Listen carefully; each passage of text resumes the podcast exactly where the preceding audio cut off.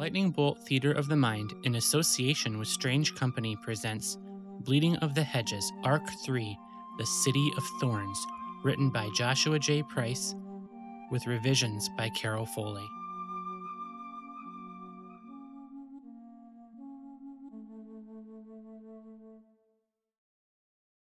Reports continue to pour in about the black holes forming literally out of nowhere. People who are unfortunate enough to come into direct contact with such holes are absorbed into them. It is assumed that the fairies are responsible for these happenings. The president wants all American citizens to be assured that he's doing all he can. More on how this problem is affecting the entire nation at 11. We got it. Were you spotted? Oh, yeah. Looks like you handled it okay. Albin, take a look at the file and figure out the best way to go about finding our brothers. Where are you going? To let them know we're making progress. I'm coming with you. I'd rather you work on things with Albin.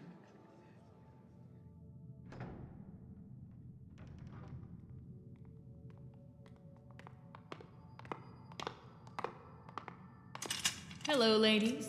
How dare you address us so casually? Same song and dance every time I come down here. You'd think you'd just give it up. Until I shove you back through the hedge, I'm in control, not you. What is it that you want, Celise? To let you know we're making progress. Before you know it, you guys can rule all you want back in Trina, Avalon, whatever it is you call it. How do you intend to stop Damiana? You just let me worry about that. Fool! Do you honestly think you can stop her? She's Pan's daughter. I've got you two confined to an iron cage, don't I? To I? help you. There's no need to treat us like common prisoners.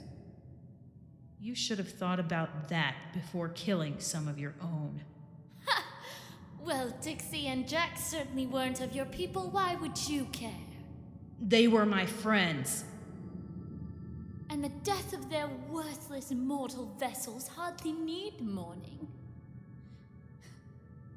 They needed to be made an example of.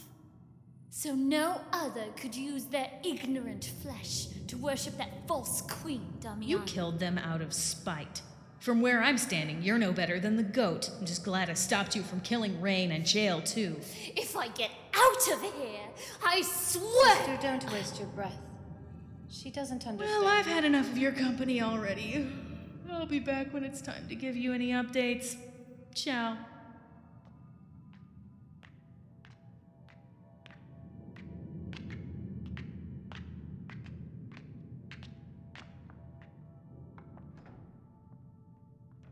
That little worm.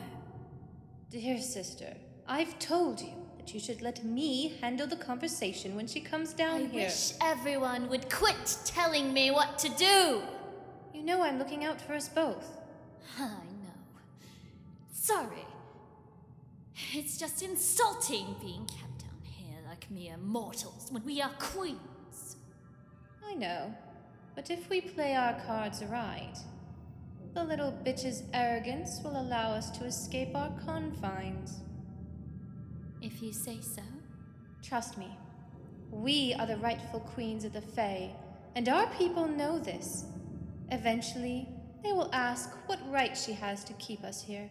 You put way too much faith in us. They are lost, and in the end, we will guide them home.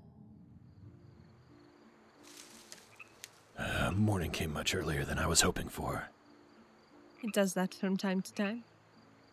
It's time to go to save Mommy now, isn't it? Yes, it is, Erin. So, you are all clear on what your part is in this? Yes.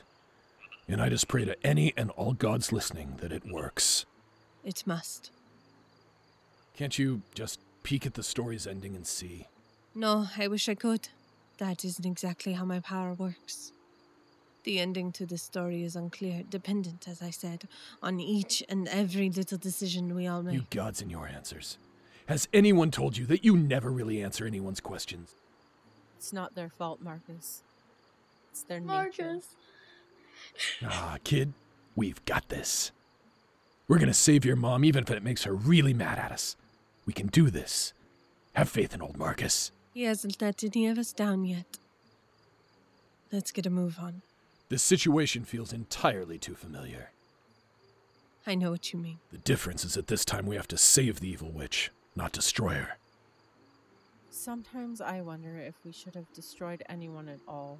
Good luck, Marcus, Aaron. I will be waiting here to protect you when you return.